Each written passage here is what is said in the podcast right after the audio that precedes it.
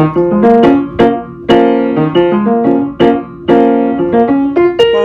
Snyder's COVID 19 show. Hello, and welcome to the Barley Snyder COVID 19 Legal Update Podcast. Barley Snyder is a full service business law firm with over 100 attorneys practicing out of offices located in central Pennsylvania and Maryland. My name is David Freedman, and I am the host of the Barley Snyder COVID 19 Legal Update podcast. I am a partner with Barley Snyder's Employment Law Group, focusing my practice on labor and employment litigation, higher education law, and business immigration. Before we get started, please, listeners, understand that the information provided during episodes of Barley Snyder's COVID 19 Legal Update podcast is for general informational purposes only and should not be construed as legal advice or as a substitute for legal counsel. If you have questions about your legal situation or about how to apply information discussed in this episode to your situation, you should consult an attorney for assistance. As we move into month number four of the COVID 19 crisis, we have seen a spike in new cases across much of the southern half of the continental United States, including states like Arizona Texas and Florida. Cases here in Pennsylvania appear to have plateaued, at least for the present. Here, talk is all about red, yellow, and green, the various stages in Governor Wolf's three stage plan for reopening in the mid state, all counties have crossed into at least yellow, and many counties, including York, Adams, and Dauphin, either have already moved into the green phase or will have done so by the time this episode airs. Today, we welcome to our show Marty Siegel, who is a member of Barley Snyder's real estate and environment and energy practice groups. Marty has decades of experience as a litigator in both public service and in the private sector. He spent more than 20 years as a litigator at the Pennsylvania Department of Environmental Protection, and his work in the private sector is involved representing businesses on both environmental and energy issues. In addition to his legal education, Marty also has a master's degree in public health from the Bloomberg School of Public Health at Johns Hopkins University. So it's not surprising Marty has worked in federal government positions at U.S. Centers for Disease Control and Prevention and the U.S. Department of Energy's Pacific Northwest Laboratory. Marty's unique combination of experience in the public sphere, the private sphere, and work on public health issues made him the obvious selection to head up Barley Snyder's COVID 19 response team. So, for the past three plus months, he's been living and breathing everything COVID 19 except let's hope that he hasn't actually been breathing in COVID-19. Welcome aboard, Marty. How you doing? Great. Uh, hopefully, I am not breathing in every anything dangerous. Uh, and thank you for having me. no fever, no cough. Everything all right? so far, so good. it's clear the throat there. All right, let's dig into this stuff, Marty. Red, yellow, green. Will someone please tell me when is life going to get back to normal? There's not going to be an easy answer to that one. Health experts have generally said that the virus is going to dictate how and when we reopen as a society.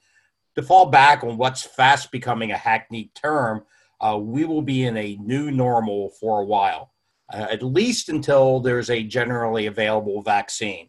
As we move to a general reopening of economic activity, businesses need to continue to monitor evolving government directives and guidance and be prepared you know in the event that we experience a second wave of the pandemic or short of that if there are localized hotspots that need to be addressed. Okay. Well we'll get we'll dig into that in a little bit more detail but you know i'm hearing people are going green. We've got some counties here in green in the mid-state. Green means go right? When we get to green everything should go back to normal, right? I mean, that's what that means. Well, you know, normal is really just a social construct. Moving to green does not transport us back to the halcyon days of what it was like six months ago. While generally all businesses can reopen, business activities will still be subject to a number of restrictions. In addition, large gatherings uh, like professional sporting events will still be prohibited even in the green phase. So, again, you'll hear me say this until the vaccine is developed And that's not a complete guarantee, but that's assumed that an effective vaccine will become available sometime in 2021. Society will be still operating under some degree of restriction. Normal is just a social construct. I think I'm going to get that tattooed on me. okay. I'm going to put it on t-shirts. Yeah, excellent. Good idea.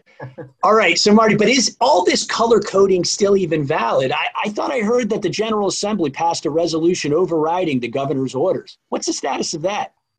The General Assembly did pass a resolution that is now in the courts. Uh, last week, the General Assembly passed a resolution, largely along party lines, seeking to have Governor Wolf rescind his emergency proclamation, which he had issued back in March and then renewed at the beginning of June. The proclamation authorized the redirecting of funding and the suspension of a number of regulatory requirements to streamline the response to the pandemic. The proclamation, without getting too much in the weeds on this, was issued under the authority of the Emergency Management Services Code. That law authorizes the General Assembly by concurrent resolution to require the governor to terminate the emergency proclamation. The governors refused to do so. The General Assembly last week filed an action in Commonwealth Court to require the governor to act and to rescind the proclamation. Is that where things stand in the court system right now, that the matter is currently pending before the Pennsylvania Commonwealth Court? It is. In brief, as I said, the litigation was filed last week. The governor has until this Thursday, June 18th, to respond to that litigation. Oral argument is now scheduled before Commonwealth Court for June 29th. Uh, governor Wolf has also gone directly to the Pennsylvania Supreme Court, asking that court to assume jurisdiction over the matter. We're, we are still waiting to hear what's going to happen on that front. Well, do you have any preview for us about what the various parties in this litigation will argue? What, what's the General Assembly going to argue its authority is for terminating these orders, and, and how is Governor Wolf, do you think, going to respond to that? Well, the General Assembly's argument really is quite simple. They claim that the Emergency Management Services Code is clear the once the General Assembly passes a concurrent resolution to end the emergency proclamation, the governor has no discretion and must issue an order ending that proclamation. It appears that the governor's legal argument will be that the Pennsylvania Constitution requires that any concurrent resolution be presented to him and allow him the opportunity to veto that action it appears that the General Assembly would not have the votes necessary to override such a veto. The governor has also taken the position that even if the emergency proclamation was rescinded, that that by itself would not reopen any businesses. The Department of Health has issued a number of orders that are very specific. They set up the phasing of, for reopening. Those would not go away, and those orders were issued under the authority of other statutes in addition to this emergency proclamation. So the governor has taken the position that if you end the emergency proclamation, a lot of the good things, the streamlining of regulations to help address the pandemic, the redirecting of funds would go away, but really no new new business openings would happen. So the, the red, yellow, green that I've been talking about here, that is not necessarily going to be a subject of this litigation right now. Is that right? But that's a different law that that authorized those orders. That's certainly the governor's position. And in fact, by the time this gets decided, everything's probably going to be in green. And even though, as we said, green still involves some restrictions. So even in a green phase, things do not go back to what they were six months ago. Okay, well, you know, you, you hit a little bit on this at the top of the show, uh, but I keep hearing public health experts speaking to the media, warning all of us about a second wave coming this fall. What are some things that businesses that are in the midst of reopening right now need to keep in mind about that potential second wave this fall? Well, first of all, I w- should note that we all should remain humble about what we don't know about the virus when they call this the novel coronavirus, they say that for a reason. It is novel, it's new. People look at this, they look at past epidemics from other viruses and other outbreaks and try to predict what's going to go on. but there remains a lot we don't know. So, first and foremost, businesses should continue to stay abreast and follow guidances from the Department of Health and CDC. Uh, this means things like keep doing the social distancing, keep wearing masks, identify potential cases among their employees, notify public health officials when they identify cases that break out in their places of business. Unfortunately, as I said, this enhanced diligence will need to be maintained until we have a vaccine. And everyone needs to be prepared for a potential to move back to have restrictions reimposed if there is a second wave of this. Yikes. I mean, I hearken back to the 1918 Spanish flu epidemic, where the initial outbreak was in a, the winter and spring. Things died down during the summer, and things came back with a vengeance the next fall and winter people tend to let down their guard. People tend to wish these things away. Now, there's no guarantee there will be a second wave, but businesses need to be aware that that could happen and think again what would they do if there's either a localized outbreak at their facility or if there's a general uptick in the region that may require the reimposition of these requirements or we are not close to being out of the woods on this yet so, COVID 19, the uninvited guest will remain with us for the foreseeable future, is I think the message we're getting here. Great information, Marty. I really appreciate everything you've done for our firm and for filling in our clients uh, on a consistent, ongoing basis about these issues. Uh, folks, please tune in to the Barley Snyder client updates that Marty and his team have been putting together they have really been helping folks out and are keeping up to date on this stuff on a daily basis. So thanks for joining us, Marty. Well, thank you. So, our next guest is no stranger to this show. Josh Schwartz is a partner with Barley Snyder's Employment Law Group. Listeners might recall that Josh was on our show previously, helping us understand what employers need to know to navigate the unique set of workplace safety issues that COVID 19 has created. We plan to have Josh team up with Marty to talk a little bit about how employers are navigating those changes, but that is just going to have to wait until another time because the U.S. Supreme Court issued a landmark employment law ruling this week. Specifically, the Supreme Court held that federal anti discrimination laws prohibiting discrimination because of sex doesn't just prohibit discrimination because of gender, it also prohibits discrimination because of sexual orientation and gender identity. Josh, this issue of legal protections for LGBT employees, it's been unresolved for decades now. Describe for us what the court found and why.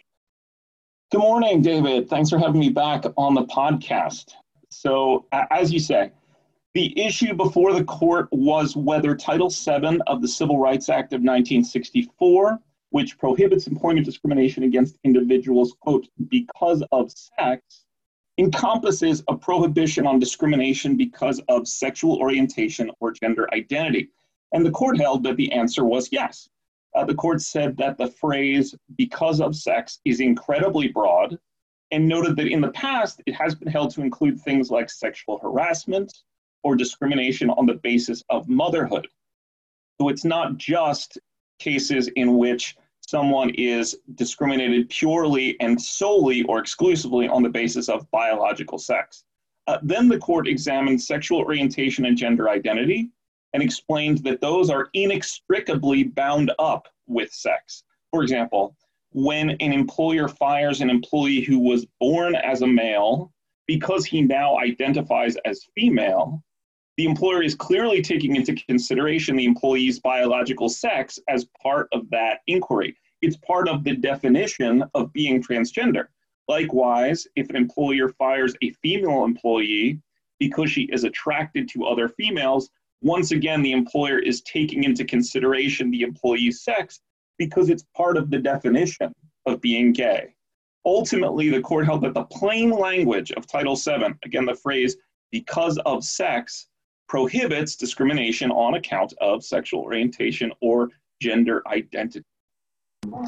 So, Josh, this sounds like what we hear sometimes legal journalists talk about as a textualist decision, um, because you know, emphasizing the text of the statute, that phrase "because of sex," uh, you know, that textualism is traditionally identified with the court's more conservative wing. So, I'm wondering, did the justices in this case break down along those traditional liberal conservative lines in this decision? So, sort of.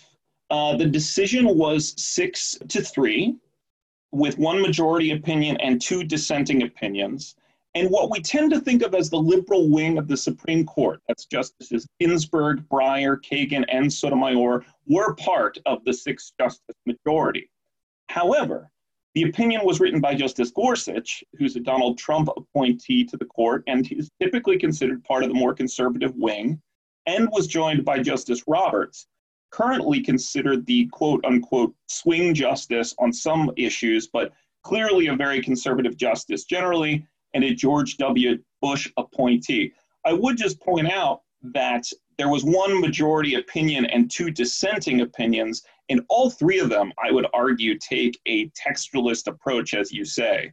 They just came down in different ways in what the text of the statute says. But as we read the, the opinions, it is really stunning in some ways how many dictionaries were consulted and other resources looking for how to interpret the text because of sex and the rest of the language in Title VII. It's sort of like my dream come true. Uh, so let's get out of the world of uh, you know nerdy lawyerdom and let's get into some of the practicalities. What what do you think this is going to mean for employers in Pennsylvania moving forward?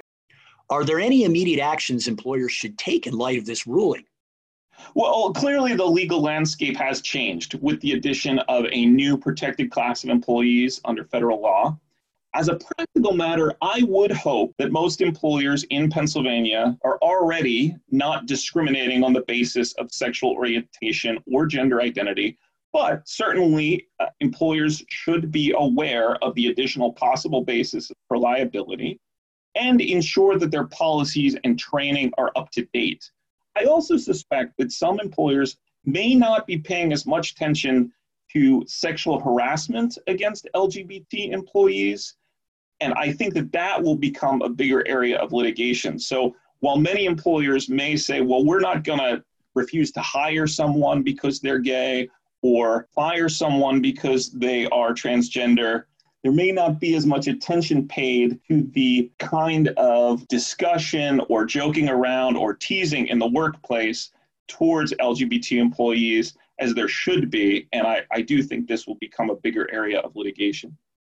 Well, that's it. That that certainly seems to me like that will be an area for uh, additional litigation in the future. Are there any other issues for the federal courts to hash out about the scope of these legal protections for LGBT employees?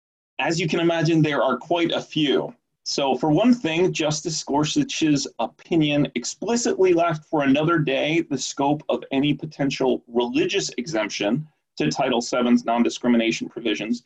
He called the Religious Freedom Restoration Act, or RFRA, a super statute and suggested that it may supersede Title VII in certain cases if non discrimination would interfere with a business owner's free exercise of religion.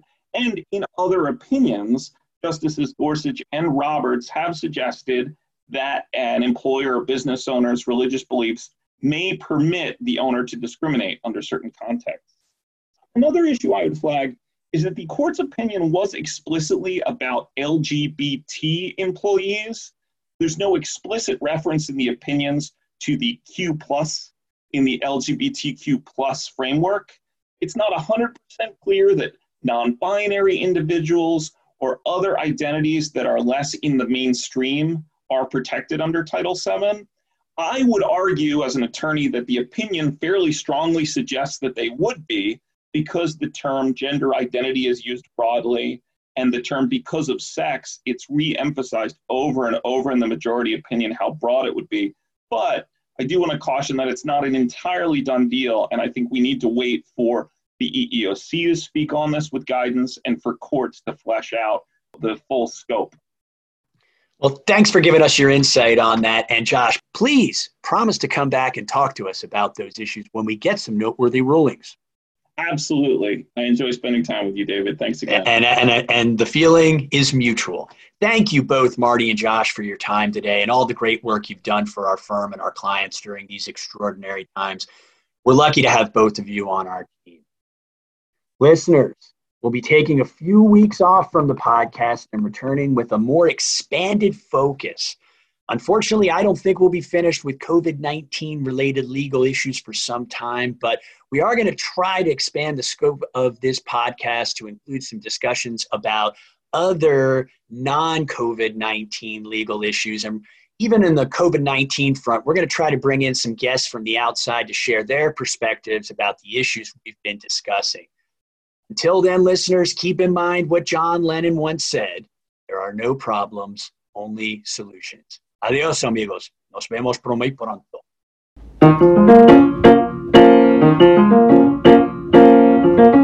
Barley Snyder's COVID 19 show.